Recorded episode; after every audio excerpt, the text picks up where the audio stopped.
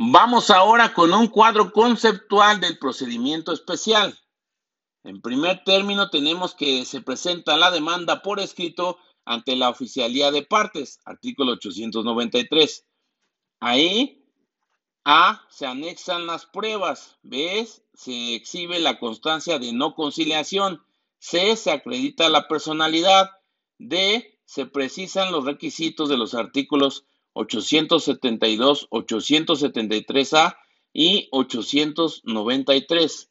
Después, se efectúa el turno dentro del término de, de 24 horas de acuerdo al artículo 873.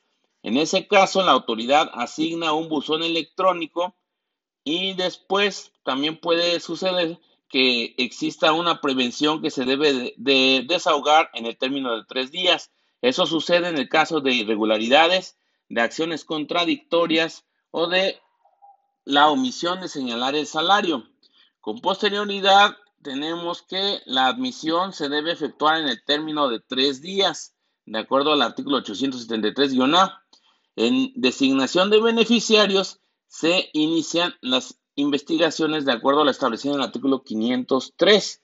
Ahí se solicita información al patrón, a las instituciones oficiales y se practica de cualquier diligencia o empleo de medios de comunicación para localizar a los beneficiarios de acuerdo al artículo 896.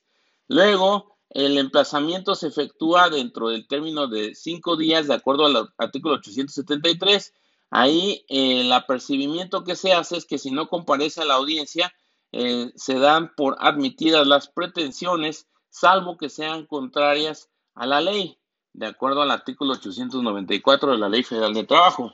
Luego también tenemos que la contestación se da por escrito en un término de 10 días y ahí se anexan y se objetan las pruebas en su caso.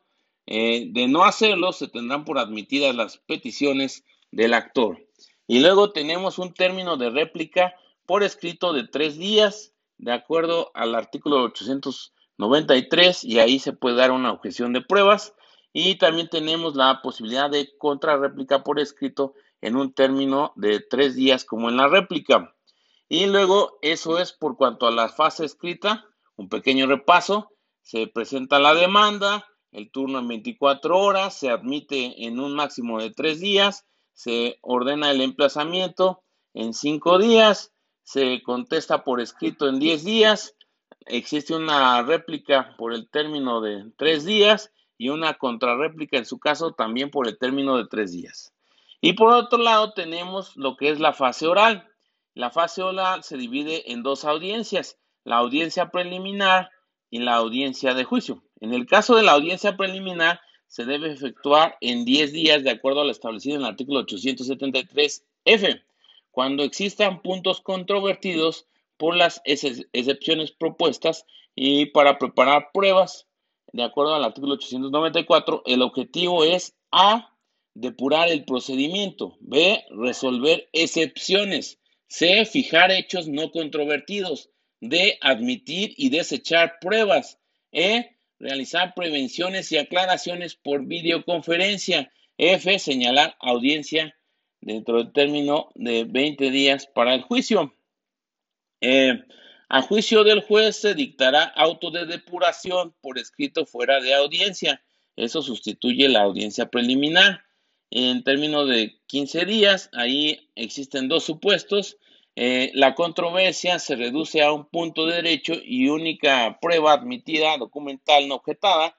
Eh, los alegatos por escrito en el término de cinco días se dicta sentencia sin celebrar audiencia de juicio.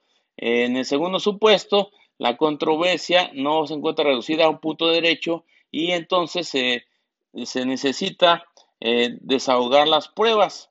En ese caso, se fija una audiencia a juicio en el término de 20 días eh, el objetivo de esta audiencia es depurar el procedimiento, resolver excepciones, fijar hechos no controvertidos, admitir y desechar pruebas, prevenciones y aclaraciones por videoconferencia. Y finalmente tenemos la audiencia de juicio de conformidad con los artículos 895 eh, en relación con el 873-H al 873-K. Y en ese caso de la audiencia de juicio, se desahoga las pruebas que están preparadas, eh, los alegatos, el cierre de la etapa de juicio, la Secretaría Instructora certifica que no hay pruebas pendientes por desahogar y se dicta la sentencia. En casos excepcionales se cuentan con un término de cinco días de acuerdo al artículo 873 y finalmente tenemos que esta sentencia que se emite en la audiencia de juicio no admite recurso ordinario alguno, únicamente el medio extraordinario del juicio de amparo. Entonces tenemos que nuestro eh, procedimiento especial se divide en dos fases, la fase escrita y la fase oral. La fase escrita tenemos la demanda, el turno 24 horas, admisión 3 días, emplazamiento 5 días, contestación por escrito 10 días, réplica 3 días, contrarréplica 3 días y también tenemos la fase oral que consta de dos audiencias, la audiencia preliminar y la audiencia de juicio. Y sin más por el momento, este fue el cuadro conceptual del procedimiento especial de conformidad con lo establecido en la Ley Federal del Trabajo. Y sin más por el momento, arrivederci.